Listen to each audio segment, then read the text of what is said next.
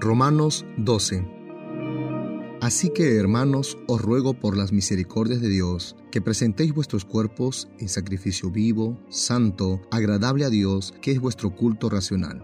No os conforméis este siglo, sino transformaos por medio de la renovación de vuestro entendimiento, para que comprobéis cuál sea la buena voluntad de Dios, agradable y perfecta. Digo pues por la gracia que me es dada a cada cual que está entre vosotros, que no tenga más alto concepto de sí que el que debe tener, sino que piense de sí con cordura, conforme a la medida de fe que Dios repartió a cada uno. Porque de la manera que en un cuerpo tenemos muchos miembros, pero no todos los miembros tienen la misma función, así nosotros, siendo muchos, somos un cuerpo en Cristo, y todos miembros los unos a los otros de manera que teniendo diferentes dones, según la gracia que nos es dada, si el de profecía, úsese conforme a la medida de la fe.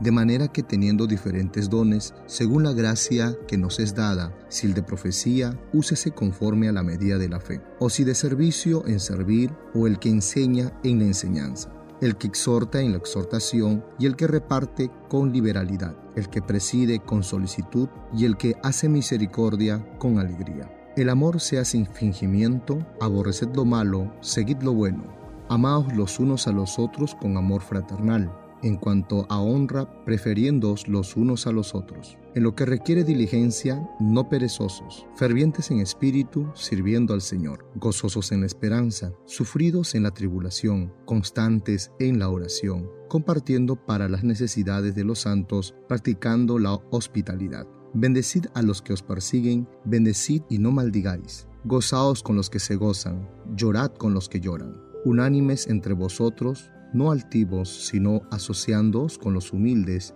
No seáis sabios en vuestra propia opinión. No paguéis a nadie mal por mal. Procurad lo bueno delante de todos los hombres. Si es posible, en cuanto dependa de vosotros, estad en paz con todos los hombres. No os venguéis vosotros mismos Amados míos, si no dejad lugar a la ira de Dios, porque escrito está, mí es la venganza, yo pagaré, dice el Señor. Así que, si tu hermano tuviere hambre, dale de comer, si tuviere sed, dale de beber, pues haciendo esto, ascos de fuego amontonarás sobre su cabeza. No seas vencido de lo malo, sino vence con el bien el mal.